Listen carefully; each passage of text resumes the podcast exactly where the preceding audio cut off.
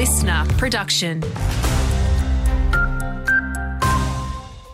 Hi there, it's Damien Carbon. Emergency crews remain on site with a crash affecting both directions of Roe Highway in Perth's eastern suburbs.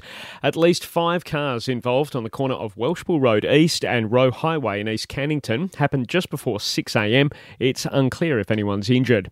There's been a sharp rise in the number of kids turning up at physios in WA battling sore necks and backs because of screen time. An active healthy kids survey showing just 10% of kids aged 5 to 18 were getting at least 60 minutes of physical activity a day. Physios say they're seeing more and more teenagers physically weak and lacking motor skills.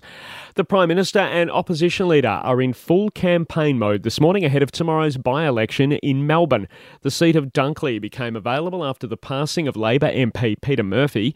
Anthony Albanese admits cost of living is the number one issue. A government determined to do practical measures and an opposition opposing every single one of them just running fear campaigns, never offering anything positive for the future. Canberra's ban on vapes takes another step forward today. It's now not only illegal to import single use disposable vapes into Australia, but also reusable ones.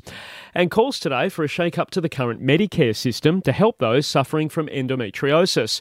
A news.com.au survey showing more than half of sufferers have spent over five grand on their treatment. 83% had to take time off work because of their pain. In sport, Australia has moved to 9 for 327 early on day two of the test against New Zealand in Wellington. WA's Cam Green is still there on 133. Scorchers coach Adam Voges says Green has been impressive. He's been a class above um, domestic cricket for a period of time now, and uh, I think it was only a matter of time that we saw another breakout performance like we've seen over in New Zealand. Dockers in action, the Savo taking on Port in Adelaide, while the Eagles clash with the Crows tomorrow without Oscar Allen.